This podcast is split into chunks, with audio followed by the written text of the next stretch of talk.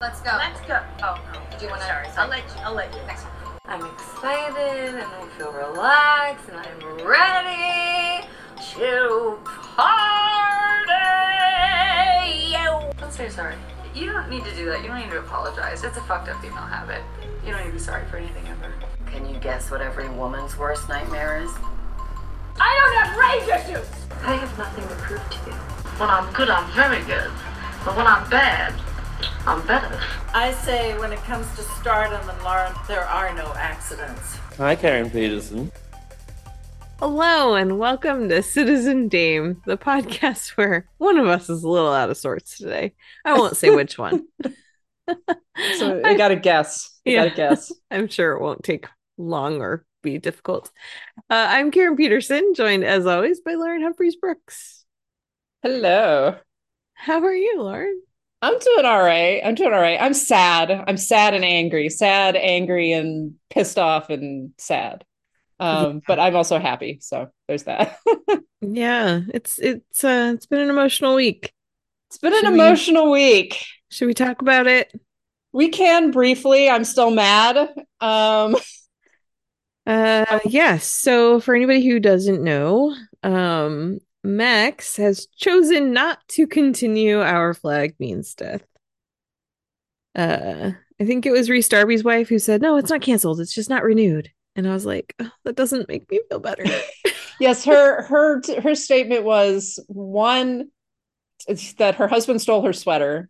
and two that he, she prefers to think of it as not being picked up Mhm. for season three not being canceled which Yeah. I, I think actually i kind of like that because it, it's sort of i don't know in some ways it's like well so maybe it could be picked up elsewhere like Mhm. maybe i don't know i mean there's a major fan campaign going on right now like to the point that they've raised i think they're up to like $15000 Oh wow. or uh, which is then being matched for like charities like lgbtq charities and palestine charities. Wow. um but like they've raised i think it's up to like 15 or 20 thousand dollars to like basically make this massive push for uh for either to get renewed or for someone you know for another streamer to pick it up. So there's a lot of fan support for it. Uh there's also there's also a lot of anger because it was quite obvious that this came down to like the last minute. Like everybody in the cast everybody in the crew was talking like it was a done deal and then something happened Yeah. Yeah. And it, it did feel very sudden. Um, and it felt very honestly, I don't know how it felt to you. Well, I mean, I know emotionally, but like to me, it just it seemed very arbitrary. It didn't seem like there was any sort of a good business reason behind it. There isn't. there Um, yeah. because the metrics were fantastic on it. All of the information that has been released about like its viewing, like the viewers that it got, it is. It was. It's one of Max's biggest hits. Yeah. And Like, it's very hard not to see this as um, you know, queer phobic and Yeah. um yeah. I, I I think it came down to one particular CEO uh, who decided that he didn't like it for whatever reason. I I think I think it part people have pointed out the fact that Max that the WB generally is leaning into like these franchises and the fact and the fact is that I mean you know one of the things that may have sunk it honestly is the fact that they said we only want one more season. yeah.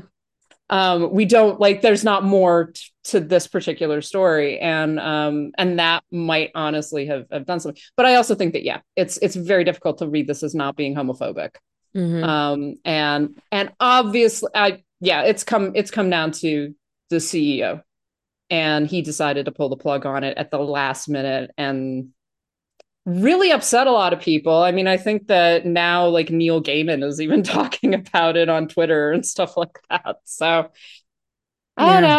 I, I have a glimmer of hope still, but we'll see. Regardless, we got two really fantastic seasons, and I'm glad. I'm glad that at least, as we've talked about before, I'm glad that the second season ended where it did. Because if it had ended at the first season, I could never have watched any of any of it again ever. Yeah, yeah, for sure.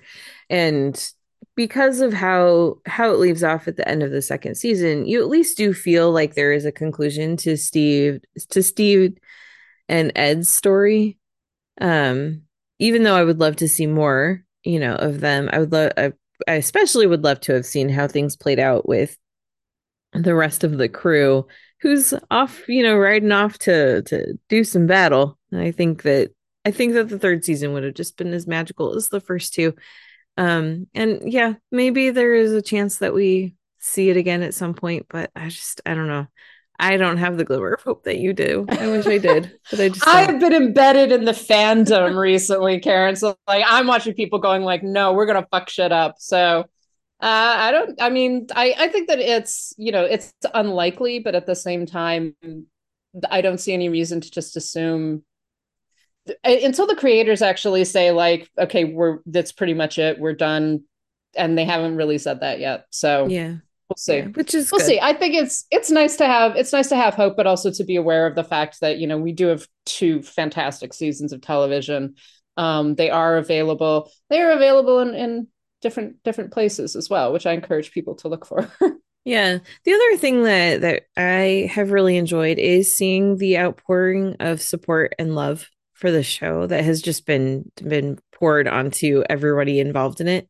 Mm-hmm. And I hope that at the very least all of them can walk away from this knowing that they did something really special that meant so much to a lot of people who really needed it. yeah, and I, I hope that it gives everyone involved more opportunities and more like space to to do the things that they actually want to do. Like I hope I hope that the cast all gets tons of work as a result Yeah. of this, that the creators get tons of work, that like you know, streaming is so shitty right now. And I, I do think that part of what's happening is is we're we're watching the death of the new studio system in like real time. That's essentially what's going on. Yeah. Um and and this is a part of that. And uh it'll be in, I don't know, it'll be interesting to see what happens. Yeah. Which I mean, really, we need to get past these, you know, so much power, so much creative power being in the hands of like just a very small number of people who are deeply entrenched in the old way of doing things. You Yeah. know, we need to we need to decentralize that and make art about the artists and give people room to tell their stories. Well, and I, I do, I've said it before. I do actually think, at a, at a broader sense, I think that we're kind of on the cusp of that. Um, and a lot, like I've, I've said it for a couple of years, actually. A lot of what is going on reads very much as the the fall of the studio system. Mhm. Um, and and that was her was not like it was crazy if you read back on some of the history. Um, but one of the things that came out of that was this rise of American independent cinema it was this rise of artistic kind of power and outpouring and that and hollywood still existed it's not saying that hollywood didn't like suddenly just stopped being central. Um but things changed very quickly and very intensely and there was a lot of great art that that wound up being produced. And i do think that that's what we're moving towards. Um and that that's that's part of what's breaking. This the streamers aren't profitable um they're and they're instead of actually taking risks and trying to be profitable they're leaning into things that i'm it's just they're it's not going to work i don't think it's going to work Yeah, I think you are absolutely right. So we'll. Yeah, we will see. Um, so we do have some happier things to talk about. Speaking of independence Yes, yeah. So uh, this year, the Sundance Film Festival is celebrating its 40th anniversary. So it did launch in 19, like I don't know, what was 40 years ago, 1984. Um, originally, the festival was in the summer, which is when it should be because that was a much better time to be in Park City, Utah, uh, unless you like skiing. And apparently, that's what happened. Is a lot of celebrities were like, "Hey, we're going to the mountains. I like to ski. Let's move it to January." So then they did, and it freaking sucks if you're not a skier. so it's very cold there. Um, I've been watching the weather because I do not drive in the snow, and so I'm like, okay, what day can I leave for Sundance? Uh, looks like Thursday will be clear. All right, I'll go. It's uh, yeah, and then I yeah, it's hard. Um, this California girl does not do well driving in weather.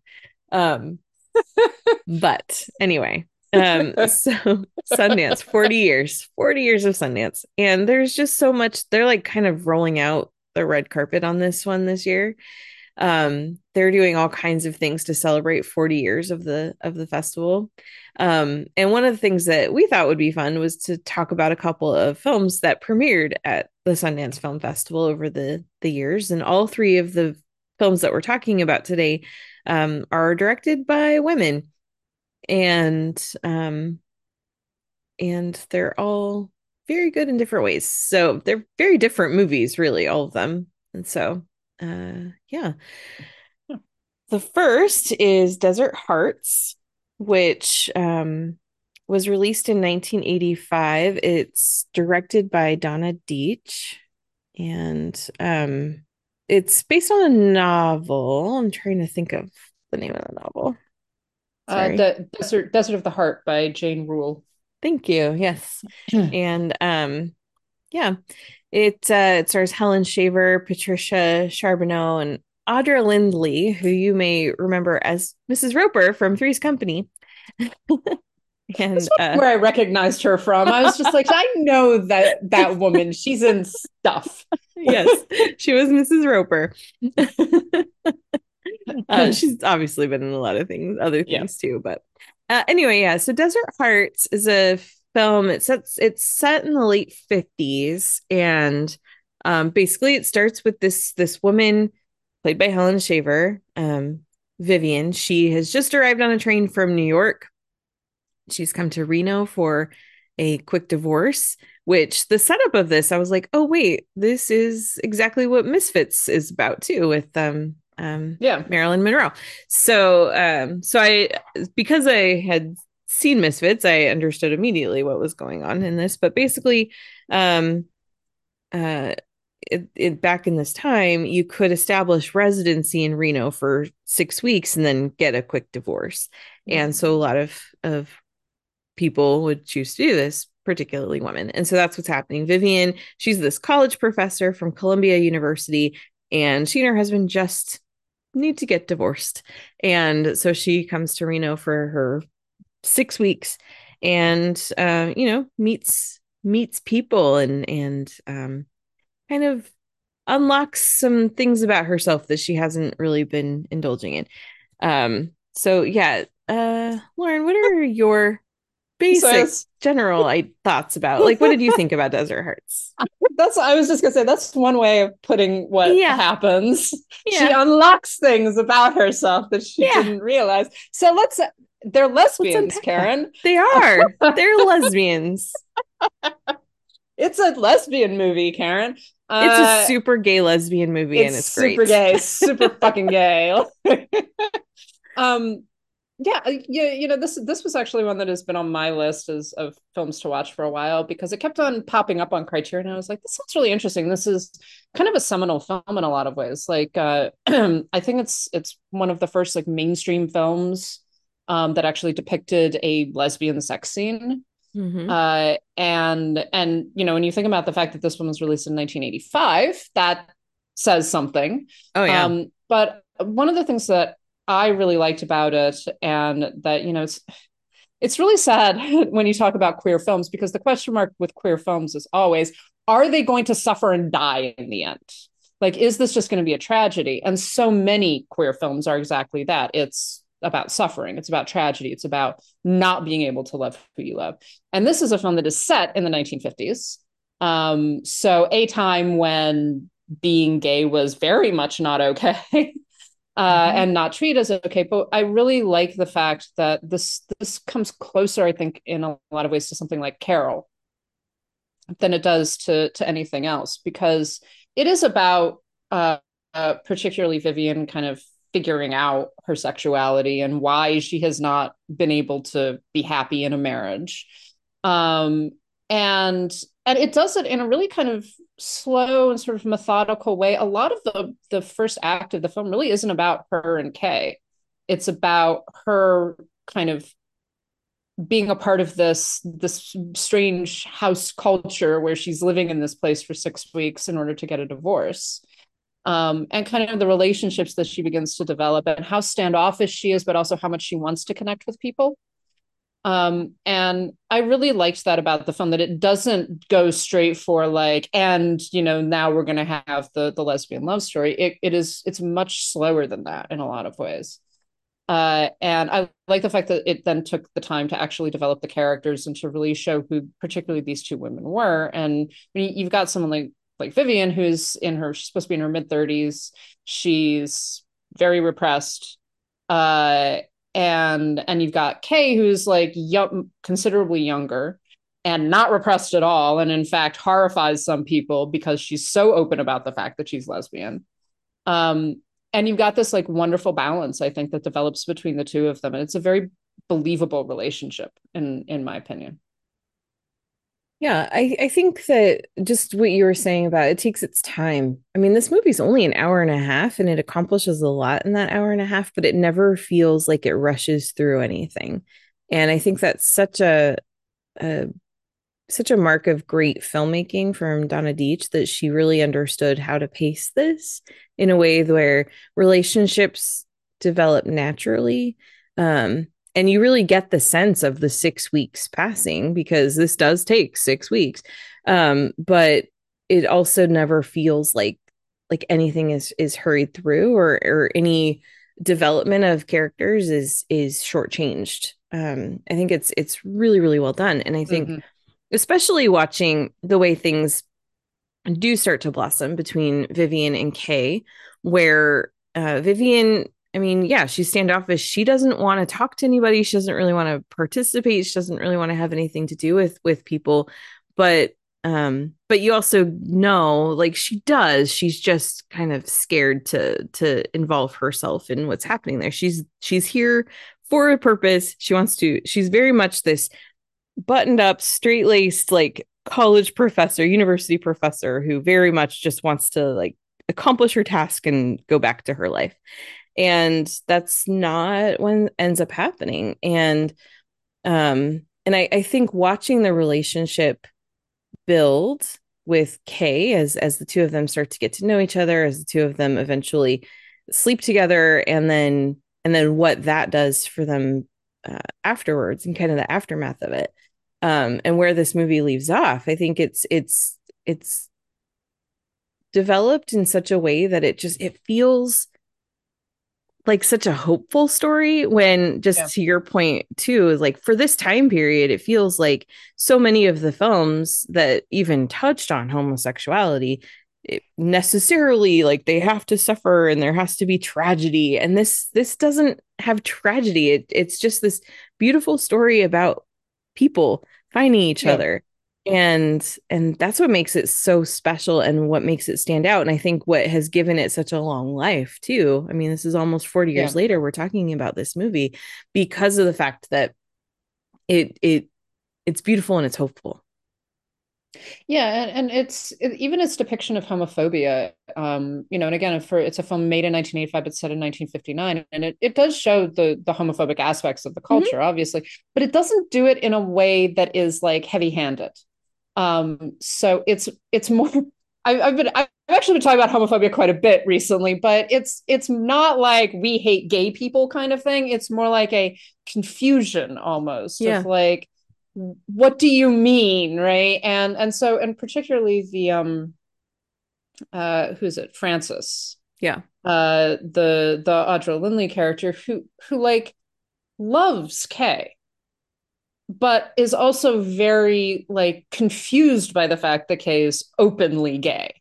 Mm-hmm. Um, and doesn't understand that part. And they come to a sort of understanding by the end of the film, where and and I, I fairly early on, actually, I think Kay says something like, you know, I don't expect you to approve of me. I just expect you to accept me, or something like that. But it's like it's this distinction between you don't have to like the fact that I'm gay. You just have to tolerate it. Right. Um, and and it's an interesting, you know, and I'm not saying that that's the ideal position to take, but it's an interesting thing about like having someone, a mother figure, basically in in your life, where you know it's saying like you don't have to support my homosexuality, um, but you do have to accept the fact that it's a part of me, like that it's not something that is going to change. Yeah. Uh, if, if, you, you love continue... me, you have to love this part of me too. Yeah, or exactly. at least accept this part of me. And and it manages it it manages it in a way that i think is very realistic and that doesn't again it doesn't come off as heavy handed it's not like you know we're going to have all these women being in constant danger of being discovered or anything like that um, which again a, a lot of films that's part of what it's about is about that concealment and they're not concealing it they're kind of discovering it and navigating it in a world in which you know it can be dangerous uh, particularly in the 1950s um, it can be dangerous now i mean you know obviously but um but it doesn't lean into those aspects of danger those aspects of like violence or concealment or anything like that it is much more about discovery Yeah. And uh do we want to talk about the ending? I think it's we've done that before on this podcast. Like, so again, if you don't want to know the ending of Desert Hearts, skip ahead a few minutes uh, because we're going to talk about it. So, Or yes, just pause it here, go watch it. It's an hour and a half long and it's on Criterion, and then come back and finish.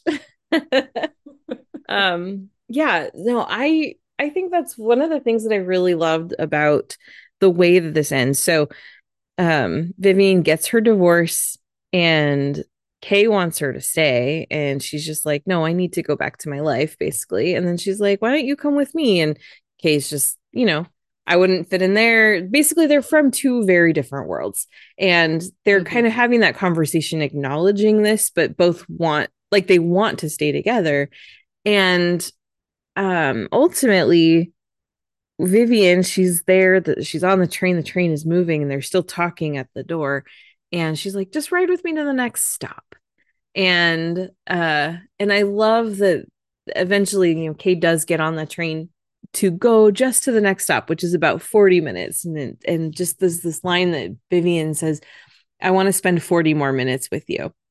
And I love that it doesn't we don't need to have an ending. We don't need to know ultimately what happens with them and where their story goes from here. We just we have that hope that things things will continue and that they'll they'll figure something out and and it's Yeah. it's just so lovely because so many hetero stories get to end that way and it's it's incredibly rare to see you know homosexual stories end this way Yeah. and and it just it really is this beautiful um not conclusion i think to to their romance Yeah, it, and it, it makes sense to everything because because if basically, I mean, if the, if this was a heterosexual love story, the conflict would be like, oh, we're from two different worlds, right? Mhm.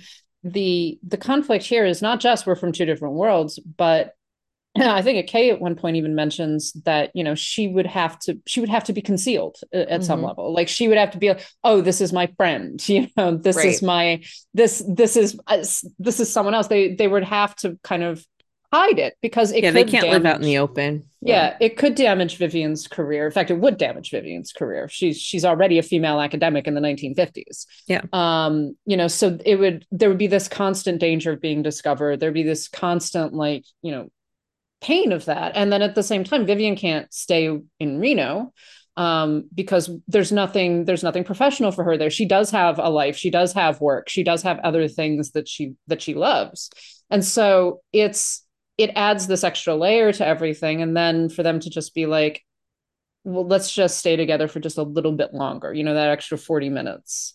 And and you don't know that extra 40 minutes could turn into another 40 minutes and another. And then suddenly they're in new york you know it's or she's coming back to reno. There's all kinds of ways that it could play out. But yeah you're, you're right. I think it it gives this hopeful ending of being like they might not be okay forever but they are going to be okay for another 40 minutes and that's very important Yeah. And I think the other piece of it too is just the fact that um and the reason I, I worded it the funky way that I did at the beginning is because of the fact that now Vivian has started to accept this, you know, this about herself. She's Yeah. had this relationship.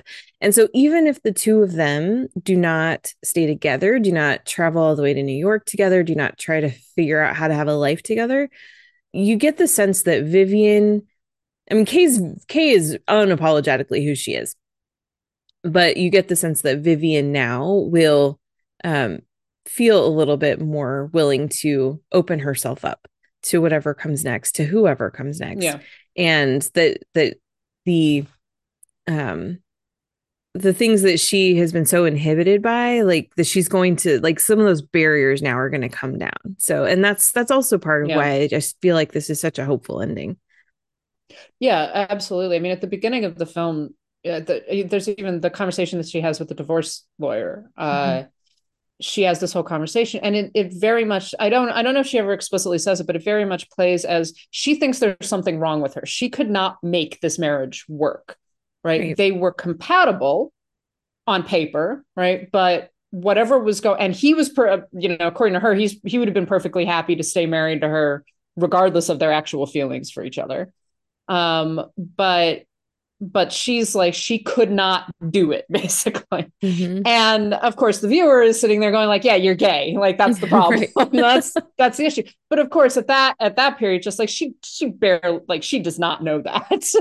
Yeah. um and and so it is that again you know in, in a lot of ways it is her coming out story. It's that realization that like it's not that there's anything wrong with me. It's that i didn't understand who i was um and i didn't have the words to say who i was. And that's a really it's a good thing to see that. And she is confident at the end. Like she's saying to kay just get on the train with me for another 40 minutes. Mhm. she's much like you say she's much more open and she's much more like you know that this is that she's becoming more of the person that she actually is versus um you know continuing to have to live in this sort of button down there's something wrong with me sensation. Yeah. It's a great film if It you haven't seen it take this opportunity and go and watch it because it's really really well done. Uh, any other thoughts about desert hearts? That's very good. It's very unique. I i liked it a lot. And give it time to mom and dad. Uh remember when i said next film we're going to talk about that i was right about? I i'm right about this one too well, let's talk about the next film. uh, the next one on our list is Mississippi Masala from 1991, directed by Mira Nair and written by Sooni Taraporevala. Sorry, I probably butchered that. Uh, this movie stars Denzel Washington and Sarita Choudhury as two of the hottest people on the planet. Um, I am not kidding. When Denzel Washington came on the screen for the first time, I was like, "Oh my god!" like, like, I mean, he's he's an attract. He's always been an attractive man, like one hundred percent. But but I was just like, "Oh, she's done for." Like you were not, even- prepared. Yeah, no, I'm not. I'm not ready. No one's ready for this. yeah so basically this this film starts with um this family living in uganda they live in um kampala uganda it's 1972 and Idi Amin had he is uh, running the country and he expels all the Asian people from Uganda. And um and so this family is forced to leave their home and they end up in Mississippi um, and it's years later.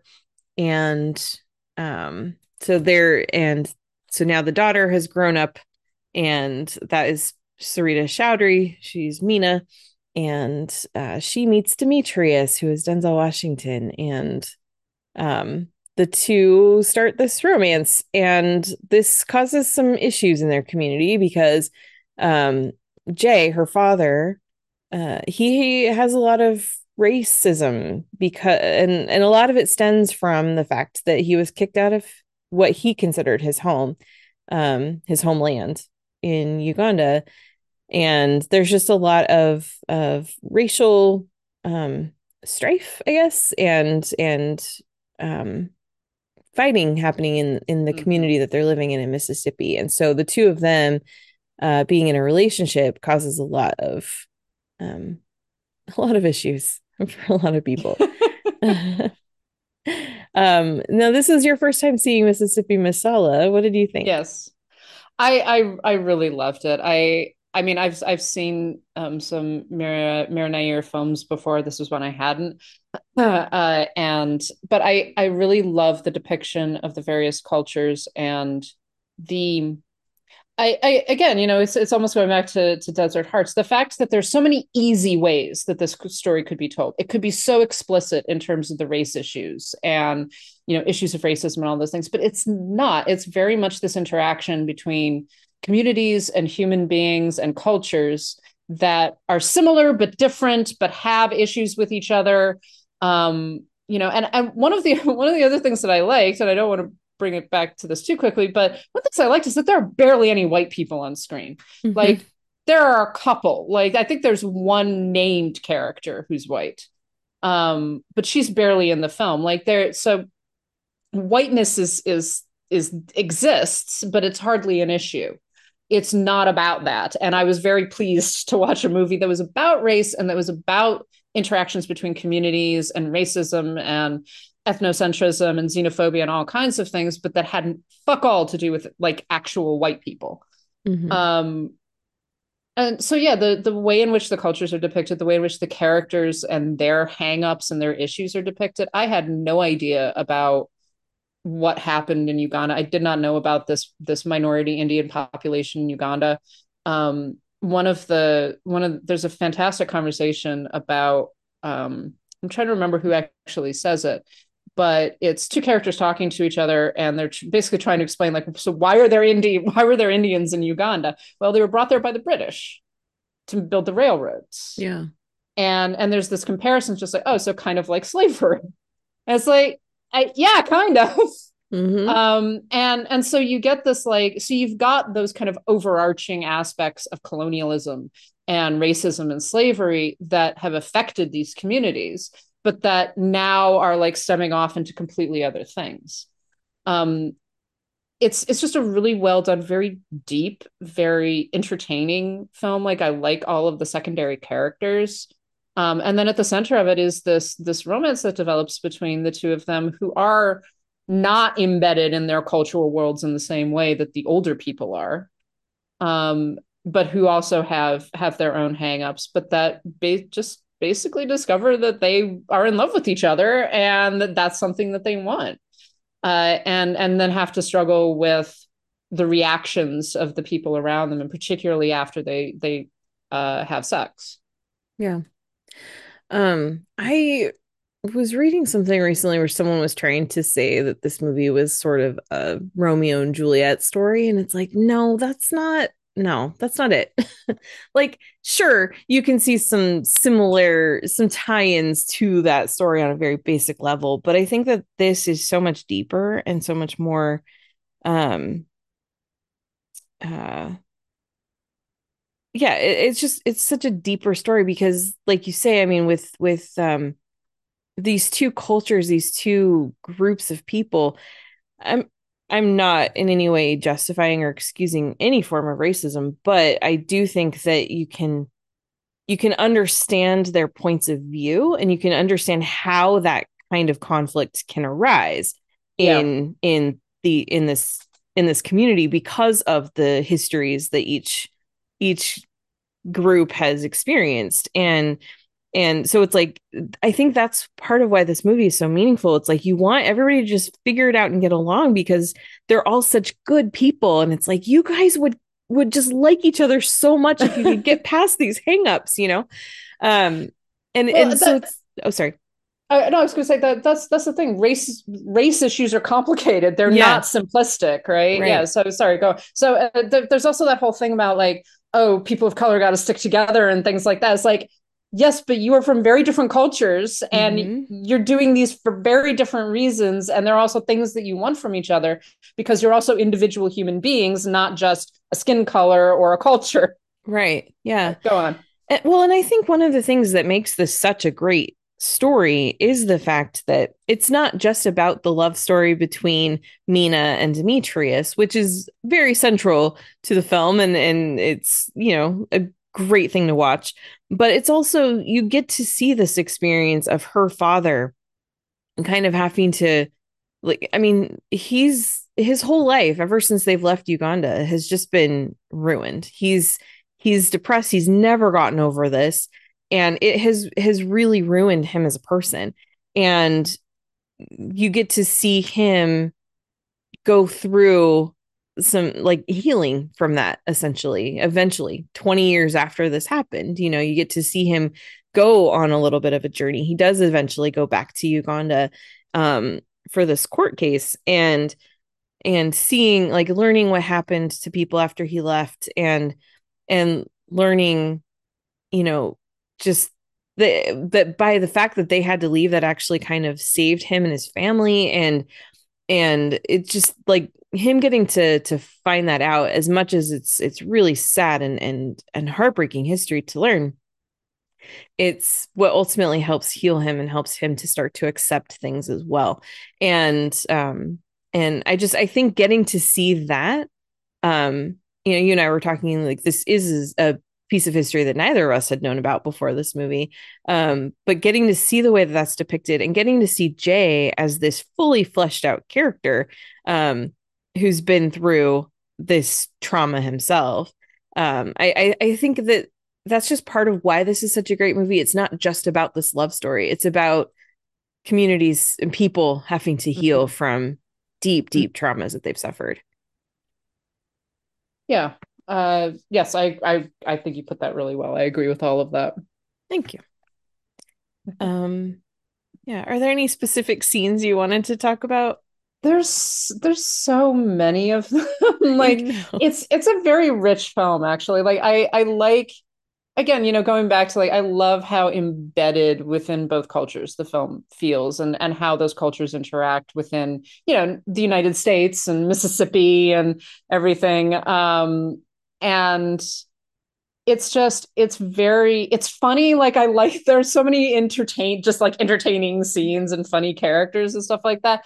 But all of them feel very realistic. I feel like I've met people exactly like this. um, you know, different but the same, basically. Uh, and but that's the thing; they all feel very human, and like you say, I I think that that helps with our sympathies as well because we like a lot of these characters, we understand a lot of these characters. Um, we don't necessarily think they're always doing the right thing. We're like, I get why you feel like this. I get why you're doing this. Um, and and that allows for this depth of of sympathy and for understanding, and then also to be like, dear God, just let these two people like figure out their lives for themselves.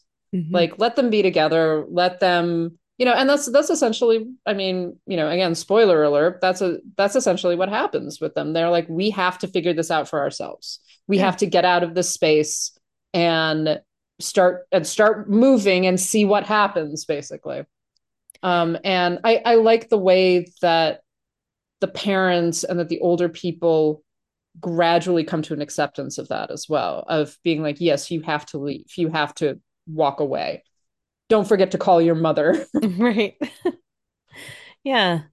And and there's just so much so much beauty in that. And also you know comes back again to to hope too that there's hope for healing among these groups of people because because of these two young people in love that met in a car accident.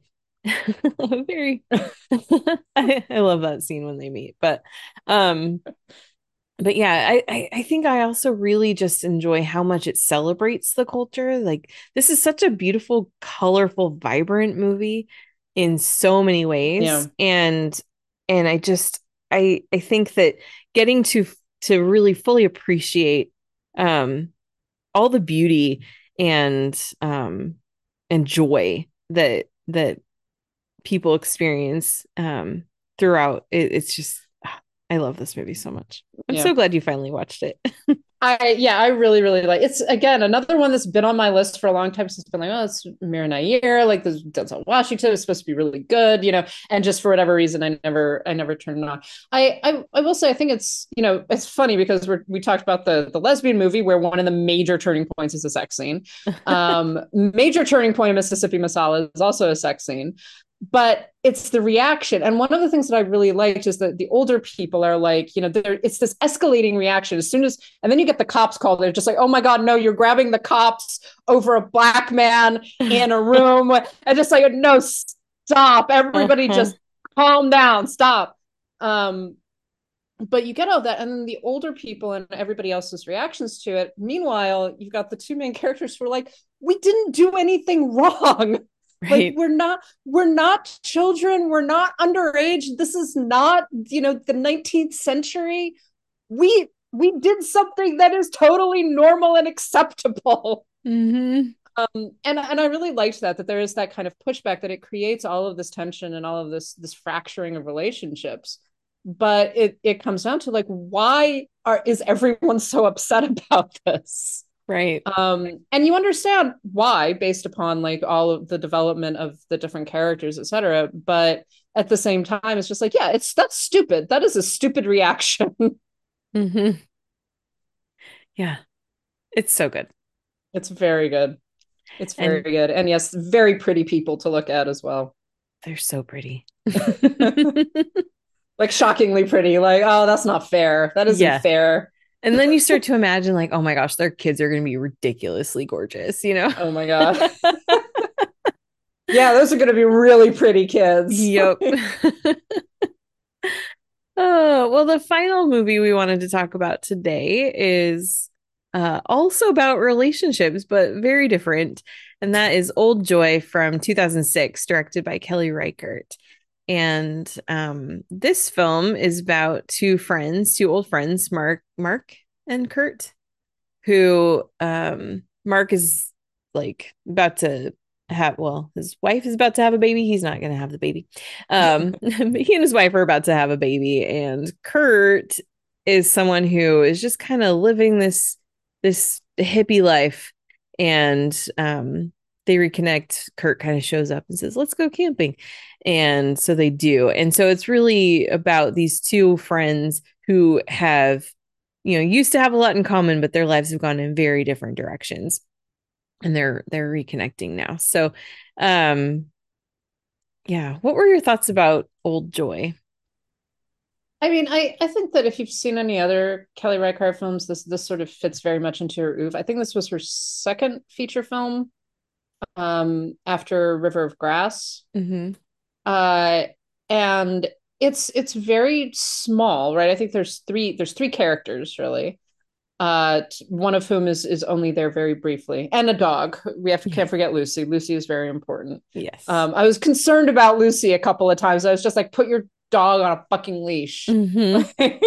I was, I was getting upset, just like she's gonna wander off and she's dun colored, and someone's gonna mistake her for a deer.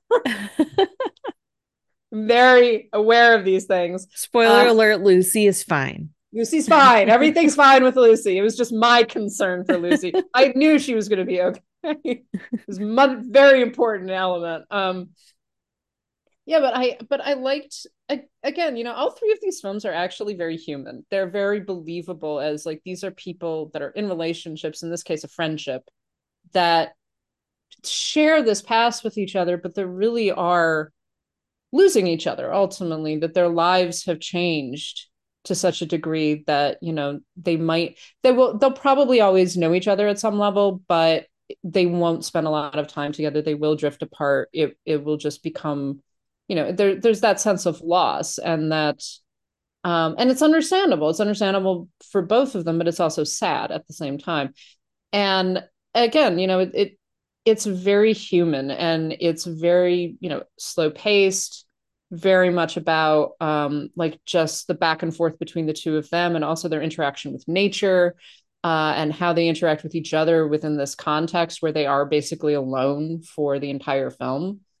Uh, and it's it's a really sweet and interesting film that just sort of doesn't meander i think it's very well structured but it moves along at a very slow pace and just kind of forces you to sort of sit with these two men and listen to them and also listen to the silences between them and what those silences mean. Um, so I I really liked it. I think that it is very much in keeping with with Reichardt's films and and definitely feels uh, very much in in relationship with something like First Cow, which is also about a male relationship, uh, and and is about love as well. You know, it's about this this friendship, this love of friendship between these two men, um, and knowing that it's not going to last basically Yeah.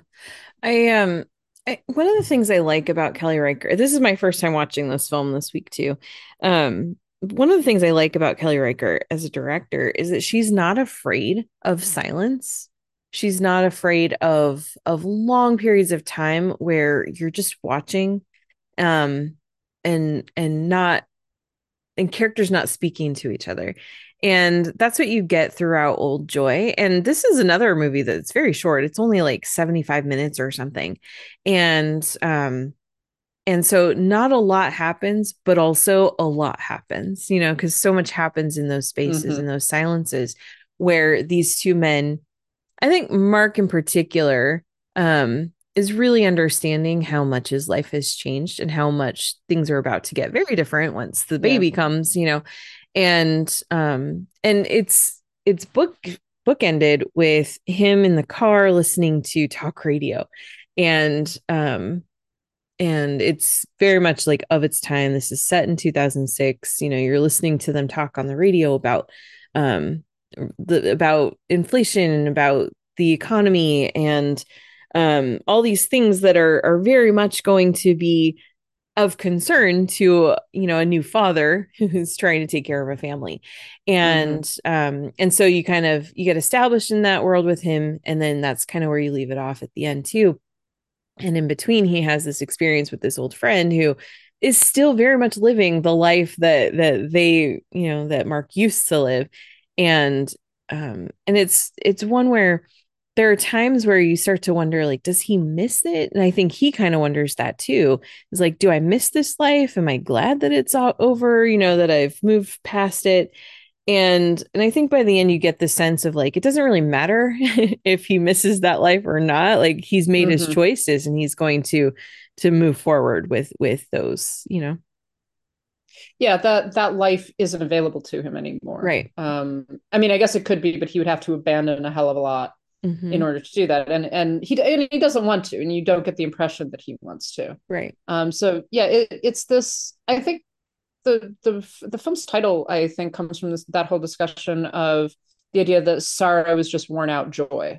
Hmm um and and yeah and it it it is and i think that that's part of what it's saying about nostalgia you know that it is it's sad but also it's sad because of this joy that existed and that was there and that is still there because it's not it hasn't vanished just because it's turning into sorrow. Um and you get the sensation with kurt that kurt recognizes this too. Um but he's still in, in a lot of ways trying to hang on to it because his life is is working out in a very different way than mark's is. Hmm uh, and it's not clear where what direction that is ultimately going to go and what is ultimately going to happen to him.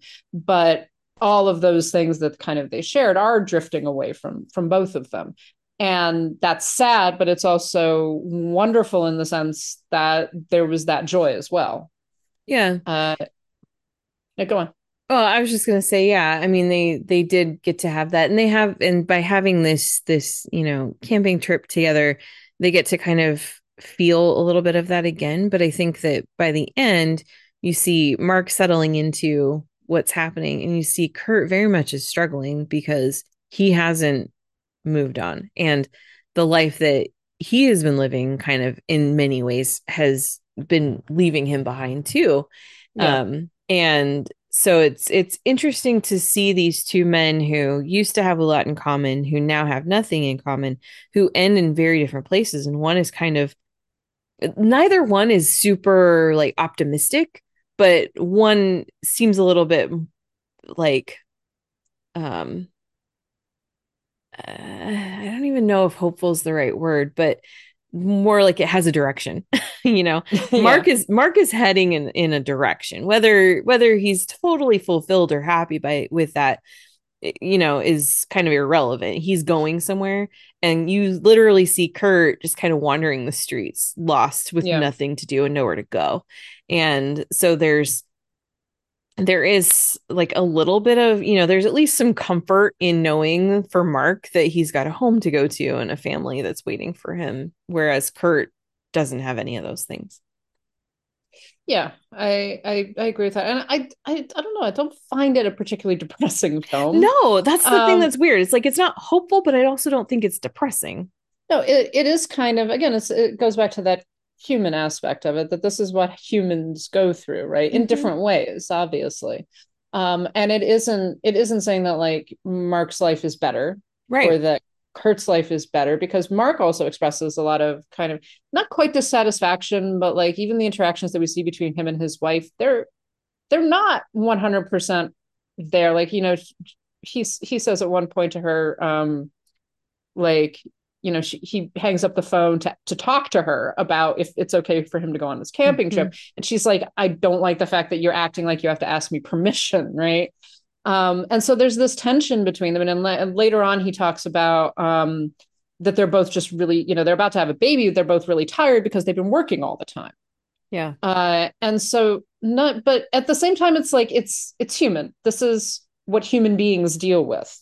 Um, and it might work out and it might not, but there is this moment within this camping trip that is like both of them kind of connecting to each other and connecting to their past and connecting to the world around them even though at the end of it they're going to go off in separate directions and um and neither one of those directions is 100% positive but neither one of those directions is 100% negative either i think that's what it comes down to Yeah. Yeah, I agree. Good movie.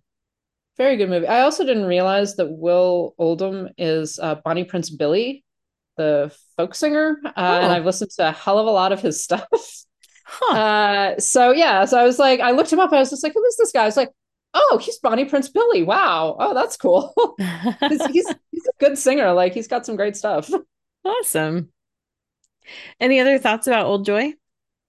It, it's again a lovely film. All three of these films are on the Criterion Channel right now, so Nice. I I really recommend people who have not seen them uh to to go in and watch them and experience them. They're lovely. Yeah, Criterion has a great collection. They always have awesome collections. This month they have a collection of Sundance favorites, I think is what it's called. And it's got these three. There's also um, Blood Simple, which we did a bonus episode on a couple months ago. uh, Paris is Burning. Um, gosh, there's so many films in that collection. So definitely check them out. But if you if if you haven't seen any of these, definitely watch them because highly recommend all three. Um, and we actually kind of did a shot in the dark. The only one of these films that I had seen was Mississippi Masala, and I don't think you had seen any of them, right? Yeah. yeah, so we just kind of took a chance. Like neither of us had seen Desert Hearts or Old Joy, and it was like, well, you know, we like these filmmakers. Let's see. and uh, yeah, so blind watching sometimes can be really awesome. So yeah, take a chance with some Sundance favorites on the Criterion yes. channel. Um, yeah, and speaking of Sundance, I'm just gonna just quickly take a minute or two to talk about a couple of things that I'm looking forward to seeing. And I'm gonna actually do a um, curtain raiser this week on the website that's gonna talk a little bit about um about uh, some of the upcoming films that I'm looking forward to. But um, if there there's there it's it's always interesting with Sundance because there's always a few movies that I'm like, ooh, I'm really looking forward to that. And then other ones where I'm like, I, I don't know. And then what I end up liking ends up not being what I was anticipating at all. so who knows? But um, yeah, this year there's, you know, I mean, there's always some big movies with with big stars too. One that I'm looking forward to is called Freaky Tales which uh, Pedro Pascal is in it. So that's why I'm looking Ooh. forward to it. Let's be honest. Um, it's directed by Ryan Fleck and Anna Boden, who did um, the movie Half Nelson with Ryan Gosling years ago, and they also did Okay. Captain Marvel. Um, and this is sort of a it's four interconnected stories, I guess, and um, it's it's set in in Oakland in the 80s and I don't really know much about the story. I just, you know, they had me at Pedro Pascal and Ryan Fleck and Anna Boden. So that's what I'm definitely looking forward to. And then um um let's see. There's also Hitman which uh stars Glen Powell who you might recognize from Top Gun Maverick and some other stuff. He's he's been really um making waves in the last couple of years. This one is is Richard Link Linklater's um, film. It's like a, a noir about a um, a college professor who uh, is a fake hitman. Basically, he he like tries to um, what's the word? Um, like basically like an undercover type of thing. And um, okay. anyway, he discovers that he's got um, some hidden talents. So uh, that sounds fun. Um, and then let's see. There's um, there's a couple of of um, documentaries that sound really interesting. There was one that Apple had a couple years ago called Boys State, where it's these these boys from all over Texas that basically create a government.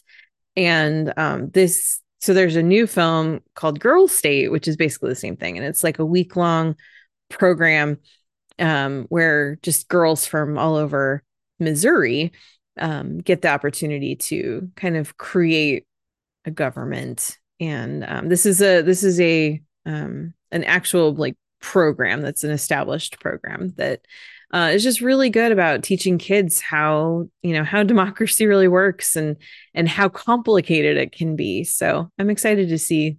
Uh, the the boys version was was a little bit frightening, so I'm excited to see how girls do it differently. Um, hopefully Uh, they do.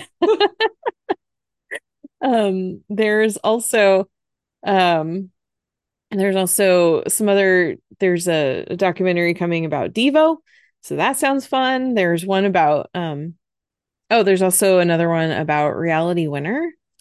Um, Oh wow. yeah. And oh, actually, sorry, that one's not a um, documentary. This one is a film, um, directed, written, and directed by Susanna Fogel, who, Oh. yeah, um, Susanna Fogel, who did, um, why is the name escaping me? Oh, oh, uh, d- uh, the spy who dumped me. There yes, you go. that one. anyway, I'm sure this will be a much different movie, uh, but uh, still sounds really interesting. And the star, um, reality is played by Emilia Jones, who was in Coda. So oh, cool.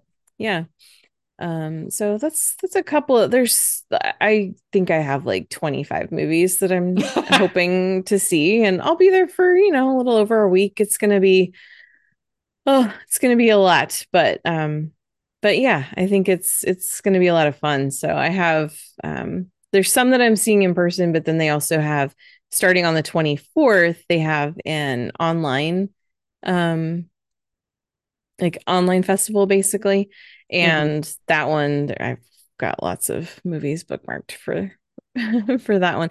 Oh, there's Wow. this is this is the documentary I was trying to think of. It's called Daughters and it's um it's these these four separate stories it's these girls that are preparing for a daddy daughter dance with their incarcerated fathers. And it's part Oh, of wow. this yeah, and it's part of this like pilot program that they were doing in the DC um jail system. And so that's one that I'm really I, I've it's already got some good buzz and I'm really Good. interested in that one. So uh yeah, that's that's probably one that I'm most looking forward to as far as documentaries go. So yeah, so that's a little bit of what I'm planning to see at Sundance. And like I said, I will have a curtain raiser this week. Um, I leave on Thursday, so my plan is to have that out by Wednesday.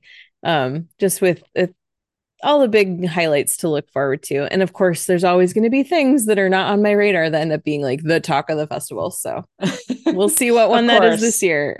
of course. So often it's the ones that you don't expect. Just like, oh wow, okay. yeah. Yeah. And then something gets bought for $15 million and you're like, really? People paid 15 million for that? I mean, Fair Play was good last year, but I wouldn't have thought that that'd be the highest seller. so anyway, yeah, so I'm uh, I'm excited to be going back. I have a new coat that is arriving from Amazon today. so, Well, sound sounds good. God, God bless you for driving in, being a California girl driving in the snow. Uh, yeah. Yeah, it's it's uh, fun with that. that's my freaky tale is me driving in the snow. so anyway, all right. Well, I think that's gonna wrap things up for this week, yeah. Yes, indeed. All right. Well, thank you all so much for joining us and for for participating and being here with us. We especially want to thank our patrons who help keep the show going, and they are Ali, Brian, Connor, Estefania, Heather, James, Judy, Karen, Carriata, Matt, Michelle, Monty, Nanina, Robert, Robert, Steve, Sharon, and Tao. If you would like to join and become a patron yourself, you can go to patreon.com slash citizen dame. And we do have bonus episodes. You get early access to episodes. We send you stickers and stuff. Um, and uh, yeah, and you also just get the knowledge of helping continue to keep feminist film discussion in the world, which we all know we need more of that. Um, yeah, we do. uh, some other ways that you can support us. We do have our Ko-Fi, ko-fi.com slash citizen dame. And we moved over from Zazzle. We no longer have our Zazzle store. We now have Etsy. We're on Etsy, etsy.com slash shop slash citizen dame pod. And uh, I know last week I said, oh, yeah, there's totally things in the store because there are, but I discovered like a glitch that was making them not work. So uh, by the time you're listening to this, you can go shop in our store and see fun stuff. Um, Yay! And, and we if will you- also link. We will also link all of this. I'm going to remember to link all of the things that need to be linked. yes, I we will- apologize. we will definitely do that. And if you ever have some things you're like, you know what you need in your store, just like let us know some ideas because we're always open to that too. yes. Um, we do have our website, which is uh, this year we promise a lot more written uh, com- content, a lot more um, essays, critiques, lists, all kinds of, of things coming your way uh, this year on our website, which is citizendamepod.com. You can also contact us by email, citizendamepod at gmail.com, or you can find us on the social medias. Technically, we're on Twitter. Um, but we don't really use it much. We also are on Instagram and Blue Sky. If you search Citizen Dame Pod on any of those, you will find us. And we are Letterboxd HQ. We love Letterboxd. I think that's kind of, I don't know, that's my favorite these days. But Yeah. um, we're on Letterboxd at Citizen Dame. You can also find us individually. Lauren, where are you? I am on the various socials, not really on Twitter anymore. I I logged on yesterday to post one thing, and then I ran as fast as I possibly could because it is, it is a horrible fucking place. Um, but I am on the socials at LH Business. And I'm on the socials at Karen M. Peterson, particularly Instagram and Letterboxd. But it's funny Mhm. because I always kind of have a similar feeling with you with Twitter, but it's like I'll go on there and I'll see some posts from friends. I'll be like, oh, you know, I kind of miss Twitter. And then something will cross my timeline. I'm like, ah, no. no, you just scroll for like a minute, and you're like, nope, nope, uh, uh-uh, Yeah. uh, uh, not gonna do it. Oh, oh man. I don't know what happened. Oh, I do know what happened, but whew, it's it's so sad. But Instagram and Letterboxd are fun. It was never great, really, Karen. Let's just face it. Twitter no, but it used to be more fun. It did, yeah, but still, like, I don't know. My my my brain power has been freed as a result of leaving Twitter. Jesus. yeah yeah it's it's so true so anyway well that's where uh, that's where we are and where we're at and where you can find us and communicate with us and we uh we thank you all so much for listening have a great week Bye. i guess i should probably have mentioned that we're going to be off next week but I think that's probably clear Just leave that at the end. okay When all you've done is bring such shame on our heads? I didn't do anything. They barged in. Don't answer back. Have the decency at least to be sorry. I am sorry about this mess. But I'm not sorry I'm in love with him. Who is he? What do you know about him? What about his family? This is America, Ma. No one cares.